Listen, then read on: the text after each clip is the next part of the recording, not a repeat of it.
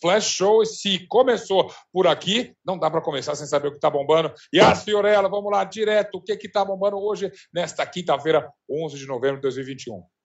Zeca, hoje nós vamos saber o que aconteceu com Pedro Bial.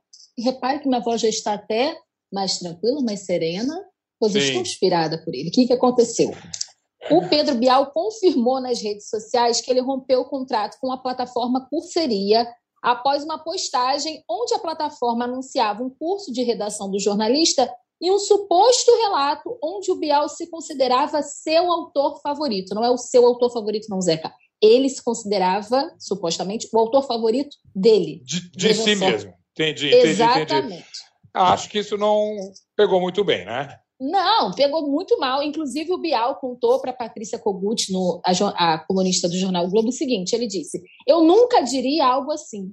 Construí uma vida toda de respeito às palavras e à literatura para ser atingido no meu ponto central, no meu amor pela palavra, pela literatura, pelos grandes autores. E aí, obviamente, né, a curseria se pronunciou. Eles compartilharam uma nota nas redes sociais explicando que a peça criada e postada por eles não representava a forma como Pedro Bial vê a sua própria escrita ou a de outros autores, e que a mesma já foi suspensa e excluída da campanha.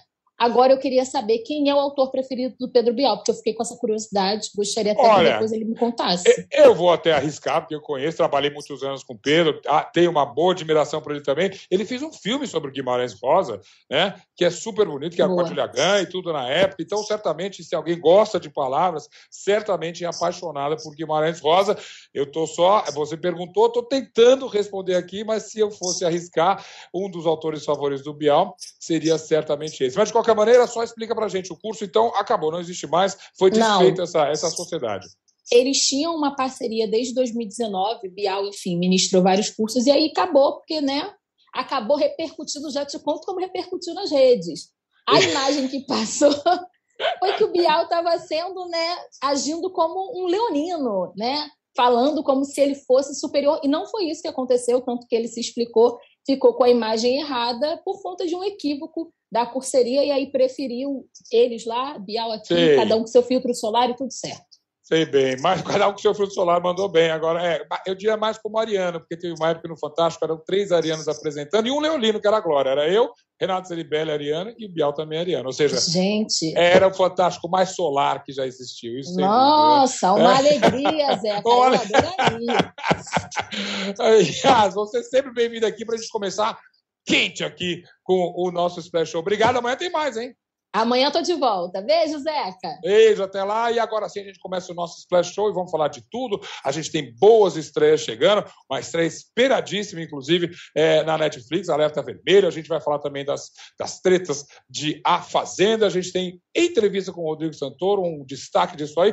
Mas antes de tudo, a gente tem que fazer uma pausa para homenagear uma jornalista, uma comentarista, uma mulher incrível, uma colega minha, eu chamo, é coisa de ex para mim não, é uma colega assim, jornalista, é tudo colega que a gente perdeu. Hoje a gente soube da morte da Cristiana Lobo, é, que era uma grande comentarista, queridíssima, é, com opiniões super pontuais ali, mas uma, uma perda bastante triste, relativamente súbita, ela já tratava de um, de um câncer ali, mas foi num fim de semana que as coisas se agravaram e a gente acabou ficando sem ele. E essa emoção que eu tenho aqui, veja, eu tinha uma, uma, um contato quando eu trabalhei na TV Globo, muito periférico com a Cristiana, mas de muita admiração, seja nos corredores, nos bastidores, até em estúdio, eventualmente a gente se encontrava, sempre comentando do trabalho do outro, sempre com carinho, sempre com enorme admiração, e eu, claro, sempre, mesmo deixando a TV Globo, seguia fã das suas opiniões, das suas notícias. Mas até o meu é, carinho que eu senti, que também manifestei aí, nem se compara com os colegas que estavam lá no dia a dia com ela. E a gente viu,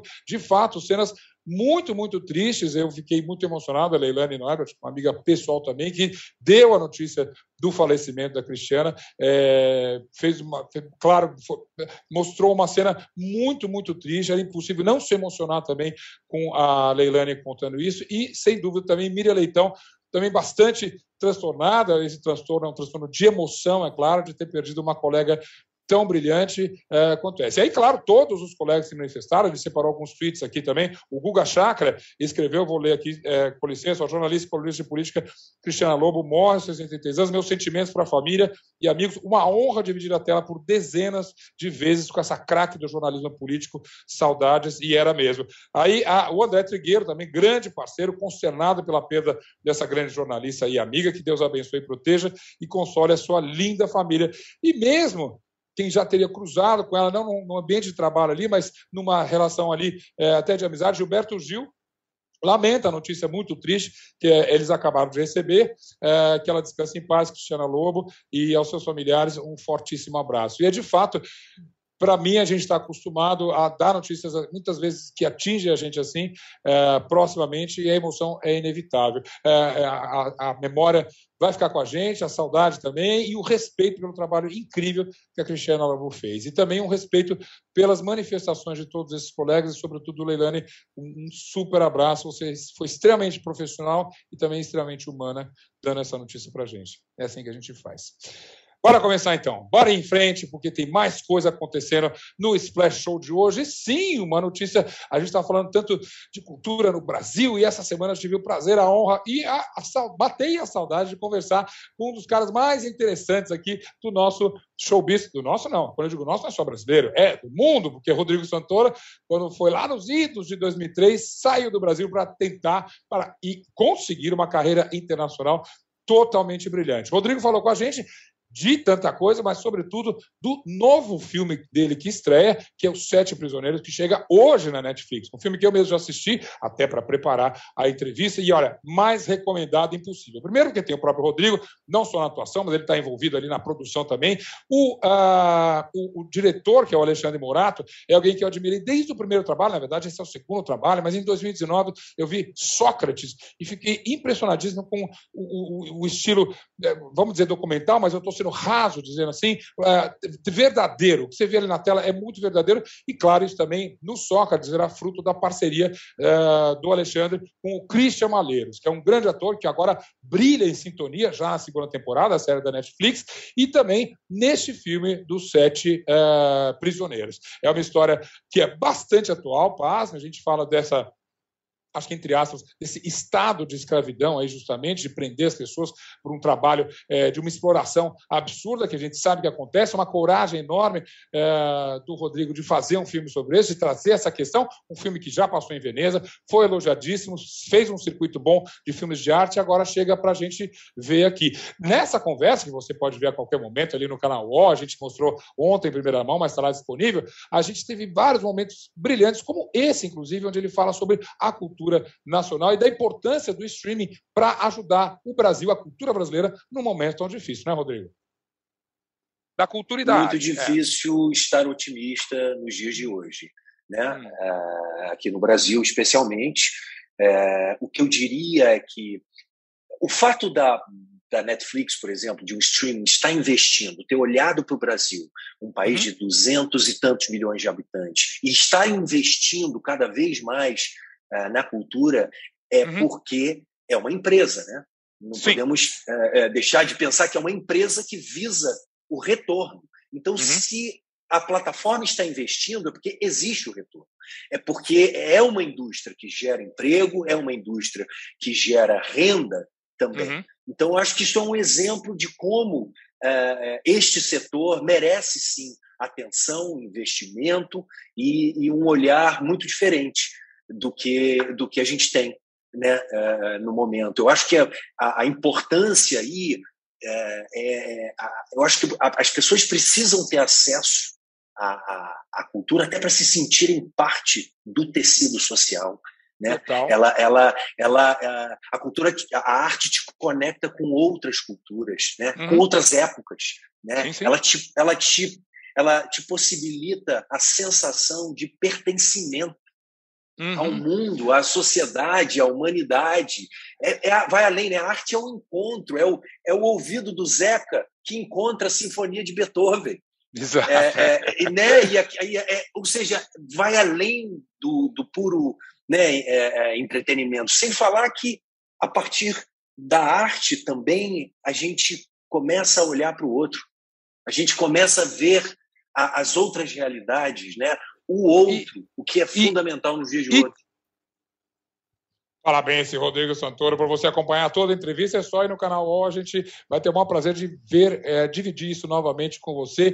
E sim, recomendo, assista a Sete Prisioneiros, um filme importante para o Brasil, para esse momento brasileiro e, sobretudo, para a própria trajetória do Rodrigo Santoro, que a gente só tem o que admirar. E nisso, acho que eu posso chamar agora o Roberto é, Sadovski para dizer um pouco sobre essa trajetória. Você certamente viu a entrevista também, né, Sadovski?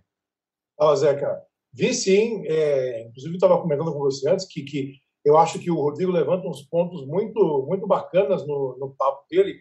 E uma das coisas que mais me chama a atenção e que eu acho que é comum entre ele e a Alice Braga também, e o Wagner Moura também, é uhum. é que eles estão construindo uma carreira, eles construíram uma carreira fora do Brasil sem precisar fazer personagens latinos, personagens brasileiros. Eles são simplesmente atores. Que, que era é, é importante lembrar, ele conta na entrevista que quando ele chegou a Hollywood, só sobrava papel assim para ele, né? Mas ele, ele disse bem, ele tinha vindo de bicho de sete cabeças, de carandiru, né? De coisas que ele fala, eu não vou dar esse passo para trás. Muito lúcido e de fato, não é só ele, tem essa geração toda que tem essa postura, que é o que a gente quer, né, Sadowski?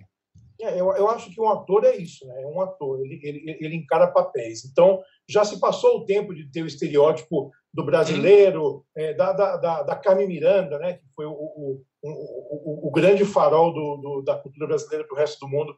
E eu acho ótimo que passou um tempo, né? A gente teve aquilo, teve aquele momento, mas o momento agora é outro, né? O mundo é, é, é mais unido, o mundo ficou menor, né? E o streaming deixou todo mundo mais próximo.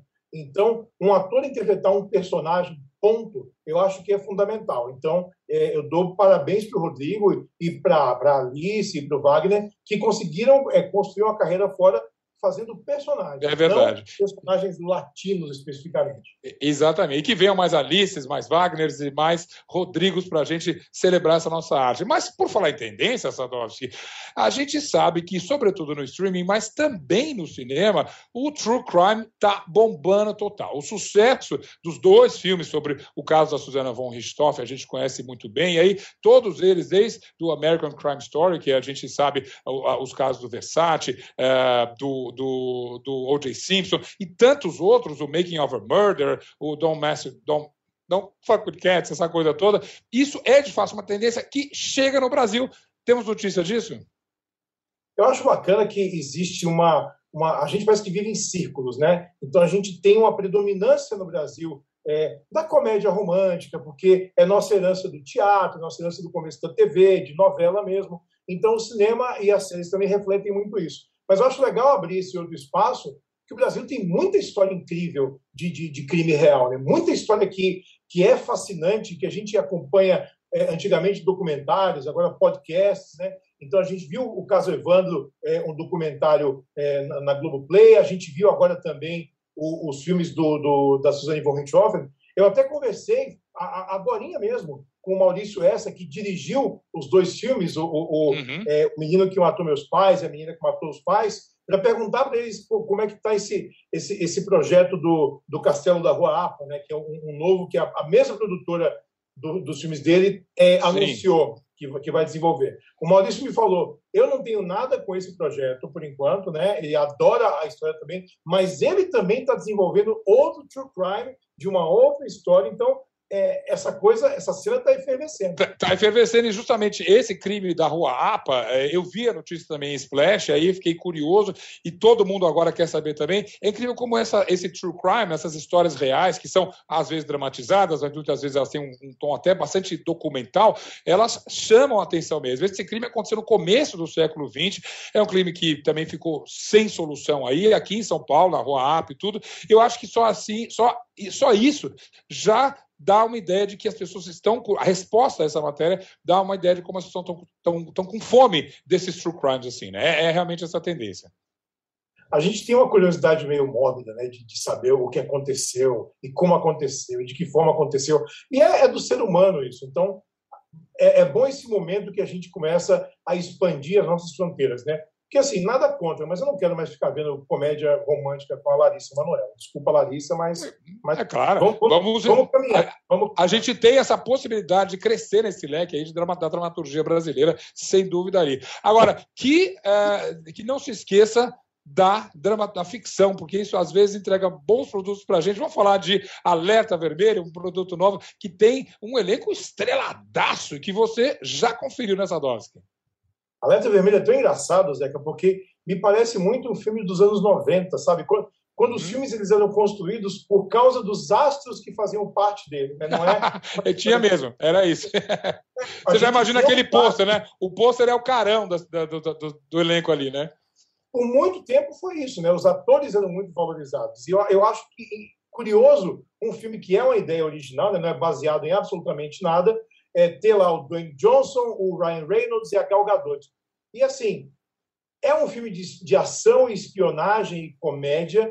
É, é sobre um, dois, dois, ladrões que estão tentando buscar os três ovos perdidos de Cleópatra, né, que ela ganhou Uau. lá do, do, do, do, imperador Marco Antônio. É, e um agente do FBI que, tá, que tem que se juntar com um desses ladrões para poder descobrir essa coisa toda. Então, o agente do FBI é o Dwayne Johnson, o, o, ladrão atrapalhado, obviamente, é o Ryan Reynolds, e o ladrão, que é o, o, a mente brilhante por, causa de, por trás de tudo, é a Gal Gadot. Então, assim, tem um pouco de é, Caçadores da Arca Perdida, tem um pouco Sim. de espionagem, tem um pouco de Missão Impossível, tem um pouco de A Lenda do Tesouro Perdido. Tem, é uma mistureba gigante num filme que não Só... vai muito para nenhum lugar, né, nenhuma novidade, Sim. mas perde. Mas Sadovski, você falando assim, parece que até tem chance de um franchising depois, né? Eu, agora são os ovos de Queóptera, mas vai que em placa, eles vão partir para outros furtos e outras omissões, vamos sei lá como é que chama isso. Mas o que eu mais estou interessado aqui, que com esse elenco incrível, você não ia deixar escapar a chance de conversar com eles, até porque do Ryan Reynolds e da Gal Gadot, a gente está esperando outros projetos muito interessantes. Bora começar com Ryan, Ryan Reynolds. Vamos lá. Yeah, I guess. I, I, you know, I mean, are you talking about Marvel specifically, or, or, um, yeah? I mean, I'm, I'm excited as long as you know what we're doing with that character in Deadpool is, is you know, unexpected and is a, is sort of something that kind of comes out of nowhere and sort of usurps expectation. I'm, I'm all for it. I, I, I think that character's two sort of strengths are scarcity and surprise. Um, so you have to really make sure that both are intact. You can't, you know, it's been a while since we've had a Deadpool movie. So when we do go back, I'm excited for it to be something that is, at least I'm hoping Marvel allows us to do something that is completely out of left field. Não posso nem falar que Deadpool, de fato, é a coisa que eu mais estou esperando de todo o universo Marvel, mas, é, mas foi muito vago ali na, na, na, na resposta dele, né, Sadowski? A gente sabe que nem sempre eles podem falar de outros projetos que não o que eles estão envolvidos na entrevista, né? É, eu, eu, tentei puxar um pouco o, o, o, papo do Deadpool, né? Mas a gente tem que jogar a pergunta tipo: ah, eu sei que você está agora fazendo um filme original, mas aí quando é que você volta para o universo compartilhado para ver se ele diz alguma coisa? Mas acho que o Ryan Reynolds está muito acostumado a, a, a responder isso, então ele fala um monte sem falar nada. Assim, o projeto está sendo desenvolvido, mas... Agora, será que a Gal Gadot teve, usou a mesma estratégia? Eu tenho certeza que você perguntou para ela, ou deu um jeitinho de colocar numa pergunta, algo sobre um novo Mulher Maravilha. Vamos ver? Vamos lá. I'm very eager. We're working on the script right now, and um, and yes, we will go and shoot Wonder Woman 3. I would share more if only I could, but then people will count out the ceiling with ropes and everything. They'll take me away. It'll be the end of the interview and the end of my day. It'll be a mess. Gostei, Sadovski, gostei dessa imagem. Você já entrevistou quando a gente fazia entrevista cara a cara com esses artistas e o clima é de muita tensão. Se você falar alguma bobagem, eu brinco que às vezes eu falava, se eu fizesse uma pergunta errada, eles iam tomar meu passaporte, entende? A qualquer momento, né? E a gente... então, essa, essa, essa imagem que ela construiu ficou bacana e divertida. Mas vamos esperar coisa boa, né?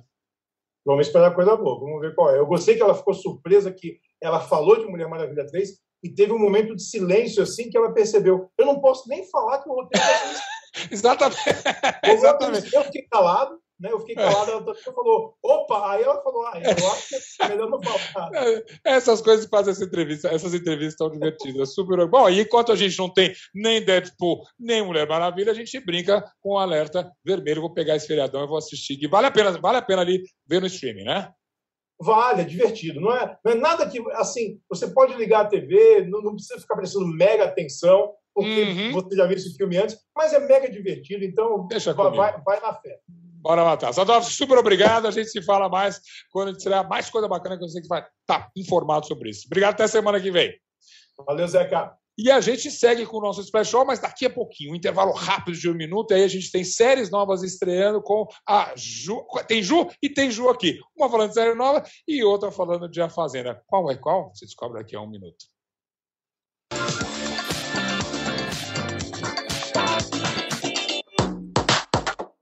De segunda a sexta-feira, uma hora da tarde, você já tem companhia pro almoço. Chico Barney, Zeca Camargo, Ju Nogueira e nossos videocolunistas te esperam no Splash Show para falar de celebs, fofocas, cinema, TV e tudo que tá bombando na internet. Toda segunda, às sete horas da noite, Nayara Azevedo recebe convidados na Fazenda para bater papo, cozinhar e, claro, encarar uns perrengues no pé na bota. Às terças, tudo aquilo que você não entende muito bem, tá bem mastigadinho no Splash Explica, às 7 horas da noite. Quarta-feira, às 7 horas da noite, é dia de desmentir fake news sobre toda e qualquer coisa com Pirula e Gilmar no Fake em Nós. Às quintas, o encontro é comigo. Nota lá. Entrevistas, games, entretenimento. É a internet que parece TV. E o famoso sexto fica com os meninos do Rabisco Falado, com os melhores desenhos para as descrições mais malucas possíveis. Vem pra Splash!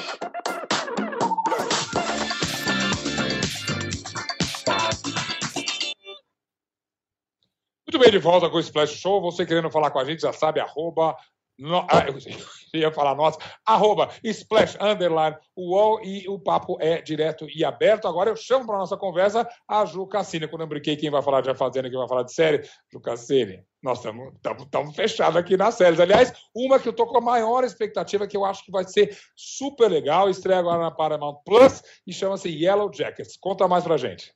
Com certeza, essa semana vai ter estreia de peso em várias plataformas de streaming. A Yellow Jacket já promete ser muito boa, né? Tem umas, umas atrizes muito bem avaliadas, né? Tipo a Christina uhum. Ricci, a Juliette Lewis. E basicamente é a história de umas garotas de ensino médio. Elas são de um time de futebol e elas sofrem um acidente de avião. E aí elas ficam presas no deserto de Ontário, no Canadá. E elas têm que fazer coisas inimagináveis para conseguir sobreviver. Então a série oscila tanto dessa história de quando o avião caiu quanto 25 anos depois, quando elas já estão mais velhas. E aí tem aquelas mentiras que elas contaram quando elas foram resgatadas e todo esse mistério. Então promete ser uma série de terror psicológico com um drama ah, bem interessante. Ju, isso você está me contando agora. Toda a informação que eu tinha da série, eu, achei, eu vi o trailer rapidinho, vi até um depoimento, eu não sabia que a história passava também nos tempos de hoje. Eu achei que era só uma, uma, um, um, detalhe, mas ela é dividida. Que bacana, Exato. justamente. E eu até porque ah, quando a gente fala da Juliette Lewis, que é uma atriz que obviamente não é uma adolescente mais, né? Uhum. Foi uma grande atriz adolescente e a própria Cristina Ricci, que a gente conhece a rigor desde pequenininha, já é tem seu, né, pelo menos 40 anos ali ou mais, e a gente, elas são essas estudantes é, mais velhas. Ah, já. Exatamente. É, o que, pelo que a gente consegue entender ali pelo trailer, o foco vai ser na vida delas adultas, mas vão ter uhum. esses flashes de quando aconteceu o acidente e do que elas tiveram que fazer para sobreviver e até a convivência entre elas, né? É, isso, justamente essa convivência, é, do que eu li também um pouco na mídia americana, tem muito a ver com o Lord of the Flies, o Senhor das Moscas, que também é um clássico de meninos numa ilha e que, Sim. obviamente, é, com conflitos e, e, e, e discussões, disputas de uma vida adulta. Aí gostei dessa, dessa insight, porque justamente hum. tudo que desenrolou lá na adolescência, elas levaram para a vida adulta. Bora Exatamente. ver no feriado, então, né? Quando é que Com entra? Com certeza, estou super animada. Quando é, que, quando é que vai estar na Paramount Plus? Dia 15 de novembro, estreia. Então, logo, pronto. logo, né? Ah, é. Programasse para o próprio feriado de segunda-feira. Mas uhum. essa não é a única estreia que está animando a gente. Ju, conta mais. Então, a gente vai ter uma outra estreia, que é a segunda temporada do documentário que fez muito sucesso ali pelo começo de 2020, que é a Máfia dos Tigres 2. Então, como a maioria de vocês já deve ter assistido, né? Não tem nem como, fez muito sucesso. Acabou o seriado com o, o Joe sido o preso, né? Ele foi condenado por várias coisas, por maltratos com os animais, por ter mandado a morte da Carol Baskin, que também é um personagem super marcante nessa série. Controverso, e, é. Exato, super controverso. E aconteceram várias coisas desde então, desde que terminou e desde que ele foi preso. Tem várias tentativas dele estar tá saindo da prisão porque ele não aceita que ele está errado. E a segunda temporada promete ter vários desdobramentos do que aconteceu nesse meio tempo e coisas que estão por vir ainda. Pois é, porque parecia uma coisa que já estava resolvida. Eu, eu lembro que eu assisti é, o, o, o, Tiger King, no, foi o comecinho do isolamento, né? A gente estava preso ali e eu, eu, praticamente praticamente não dormia, ele ficava louco, aí eu economizava. Era uma história que parecia, era tão bizarra, tão impossível, que parecia que tinha um roteirista fazendo tudo aquilo, e a gente exatamente, ficava ainda mais chocado em saber que era tudo de verdade, né, Ju? É incrível. Sim, foi muito, muito chocante, e inclusive a Carol Baskin está processando a Netflix porque ela não queria que essa segunda temporada fosse no ar. Eu vi isso também, dias antes, porque vai estrear, acho que no domingo também, dia 14, 15, se não me é, engano. É, dia 17, 17 dia 17, de semana que vem. Então, dias antes, ela processou processa a Netflix, acho que por uso de imagem, coisa assim. Eu fico uhum. até desconfiado de que isso não é tal, também um golpe de marketing, queria aquele, aquele, né, aquele climão, será que vai ao ar, será que não vai ao ar? Mas como Sim. a gente falou aqui, a Carol Baskin é figura controversa, né? Controversa, controversa. E ela alega que ela foi muito prejudicada pela primeira temporada, né? Que ela imaginou que ia ser uma coisa, não foi bem aquilo, e ela fala que, ela, que eles não têm o direito de usar a imagem dela agora na segunda temporada. Mas a Netflix já respondeu falando que não tem nada a ver, que o contrato que eles assinaram permite que eles usem a imagem para outras futuras gravações. Então vai rolar, vai sair, independente dela querer ou não. Ó, eu espero que isso role, porque eu estou numa expectativa danada. Primeiro, que para mim é uma surpresa ter essa continuação. A gente achava que isso, essa história estava resolvida, mas pelo visto tem esses desdobramentos. A gente vai acompanhar Tiger King e dia 17. Então, aí eu até te chamo aqui de novo, Ju, para saber o que você achou, se essa história realmente rendeu, ou não podemos esquecer que às vezes pode ficar com cara de esticar algum é... assunto que já acabou. Tem esse com perigo certeza, também, né? Com certeza. O que eles prometem é que a, o foco agora vai ser mais na Carol Baskin, né? Porque tem toda aquela polêmica de será que ela ordenou a morte do ex-marido? Será uhum. que ela, né, escondeu? O que, que aconteceu de verdade? Então é até por isso que ela tá tão incomodada, né? Que essa temporada vai sair. Talvez. E é por isso que a gente quer ver, justamente para ver qual foi essa treta aí e qual é o desdobramento dela. Ju, super é obrigado. Vamos acompanhar tudo. Bom feriado. E a gente se vê semana que vem. Obrigada, bom feriado. Até semana até, que vem. Até semana que vem. E sim, vocês ouviram falar treta. Mas a treta do. Tiger King não é nada comparada com as tretas de A Fazenda Ju Nogueira. Tudo bem? Tudo ótimo. É treta atrás de treta, é eita atrás de vixe, tá, tá do jeito que a gente gosta. Acho que, Até... acho que finalmente o pessoal da Fazenda acordou. Ah, pode, já estava na hora, inclusive, né, Ju? Fala sério. Acordou, mas na hora de escolher um fazendeiro, terceira vez do, do, do, do, do guia, é isso? Exatamente, ele é fazendeiro pela terceira vez, escapou da roça pela terceira vez. A galera já não quer mais disputar a prova com ele de jeito nenhum, porque o rapaz. Razão, né? Não, ele, ele arrasou na prova de fato, e aí já dá aquele, aquele que pro ego de seu Gui Araújo, né? Que ele tem um negocinho assim com ego, que ele é o bom, que é o dono da verdade, que é a verdade absoluta. O, o cara que lê o jogo, quem é o diretor de A Fazenda perto de que Araújo, ele sabe tudo, uhum. ele é uhum. o cara. Uhum. Bom, mas fez ali, a, a, fez bonito, é o fazendeiro pela terceira vez, e vamos ver se encaminha para o final. Agora, nessa rota que se formou, Daiane, Sté e o, o, Thiago, Thiago, né? É, uh, já temos aí a do público, né? perspectivas, né? como é que está isso aí? É, então, a Dai tá com o filme dela queimadíssimo nas redes sociais. O pessoal sabe, tá que é. não aguenta mais. Acontece que ela enco encontra nesta roça a Stephanie, que é a verdadeira, a verdadeira planta da edição, que não apareceu, não fez nada. E aí tem o Tiago Piquilo, que é uma figura, como eu diria, única em A Fazenda. É quase uma estátua, mas o pessoal do sofá gosta dele, assim, né? Então, as enquetes apontam, inclusive a enquete do UOL aponta que a Dai vai ser a eliminada na noite de hoje. Mas eu já falei que quem decide isso é torcida e a torcida dela é forte. É fortíssima, exatamente. Mas, de qualquer maneira, fica a lição. Não mexe com planta nem com estátua, né? Porque você pode sair perdendo, justamente. Né? É verdade. Você vai ter que, contar com o seu fanbase. E ainda bem, o Dadai é incrivelmente grande. Vem cá, nem tudo é treta nessa fazenda. Eu vi, acompanhei que o Rico e a Sté fizeram as pazes fofos de novo. Ou era só, ou era só para então, fazer é, bonito? Depois do barraco, depois da treta, às vezes bate aquele arrependimento, depois que o sangue baixa, né? Depois que o sangue para de ferver, bate aquele arrependimento e o Rico tá com um pouco de medo sim de como tá toda a repercussão das brigas dele aqui fora. Mal sabe ele que a gente tá amando e tá sedento por mais. Pois a é, gente não é. quer que faça as pazes. A gente quer é dedo no olho, dedo na é. cara, entendeu? É isso que a gente quer. Mas ele foi lá, puxou a Stephanie, disse que passou do ponto sim, pediu desculpas, disse que eles podem, né, se votar, que tá tudo certo, mas ele pediu um pouco de desculpas aí pela forma como foi falado. Ele não pediu exatamente pelo que ele falou, que aquilo hum. ele realmente sabe que não tem do que se desculpar, mas pela forma como ele fala com ela, aí ele Sei. pede desculpas, ela aceita, eles se abraçam, e aí fica aquela cena fofa. Um coração grande esse do Gui, impressionante. Aliás, falar em coração grande, Gui falando de Renata também, tá por cima, tá podendo, tá tirando onda, né? Que história é essa que ele contou como ele conheceu a Anitta? Ah, então, a vida amorosa de Gui Araújo chama mais atenção do que ele mesmo dentro da fazenda, né? É, ele, é ele na fazenda a gente não tá nem aí, porque ele na fazenda é não é irrelevante quase com a pobre do rapaz. Ele não tem muita, muita narrativa lá dentro. Então, o que se tornou foco é a vida amorosa dele, porque é só disso que ele fala, né? Uhum. Fala muito sobre o ego do rapaz. Aí ele resolveu contar como foi que ele e a Anitta se conheceram, né? Como diz Solange, só é conhecido porque é ex de alguém. Não, não é só isso também.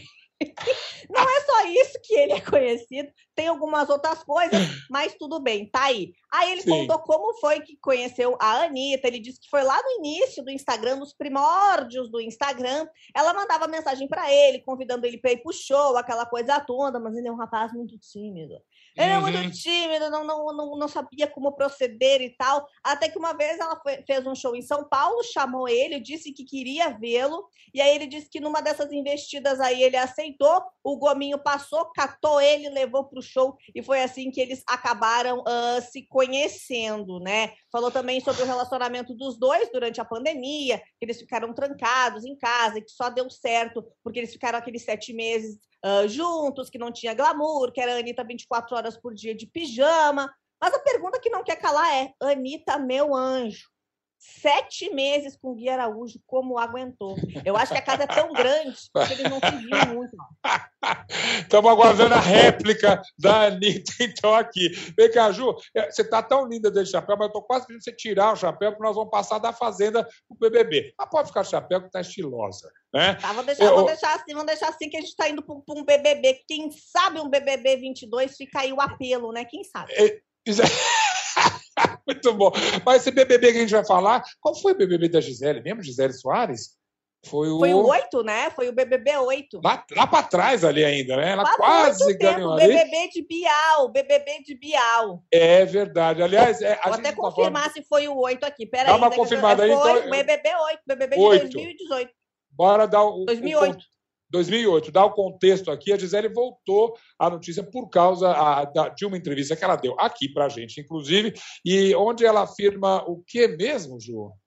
Então, ela falou que agora está voltando para o Brasil. Ela chega no dia 16 de dezembro, vai fixar a residência né, no Rio de Janeiro. Ela também vai para a Escola de Artes de Laranjeiras, porque ela quer se especializar mais como atriz, quer investir nisso aqui no Brasil, né? Uh, nessa questão aí, quer investir nas plataformas de streaming e tal. Agora ela quer investir de fato na carreira dela uh, de atriz aqui. Ela, inclusive, faz um comparativo né, sobre como seria se ela entrasse se o BBB dela fosse esse BBB de agora, que as pessoas entram com seguidores, e que se ela tivesse participado do BBB, dos BBBs mais recentes, ela conseguiria ter fixado essa carreira de atriz que ela fez fora do Brasil, ela conseguiria ter feito aqui, não precisaria passar tanto tempo uh, longe da família, mas ela quer, né, seguir aí nessa carreira.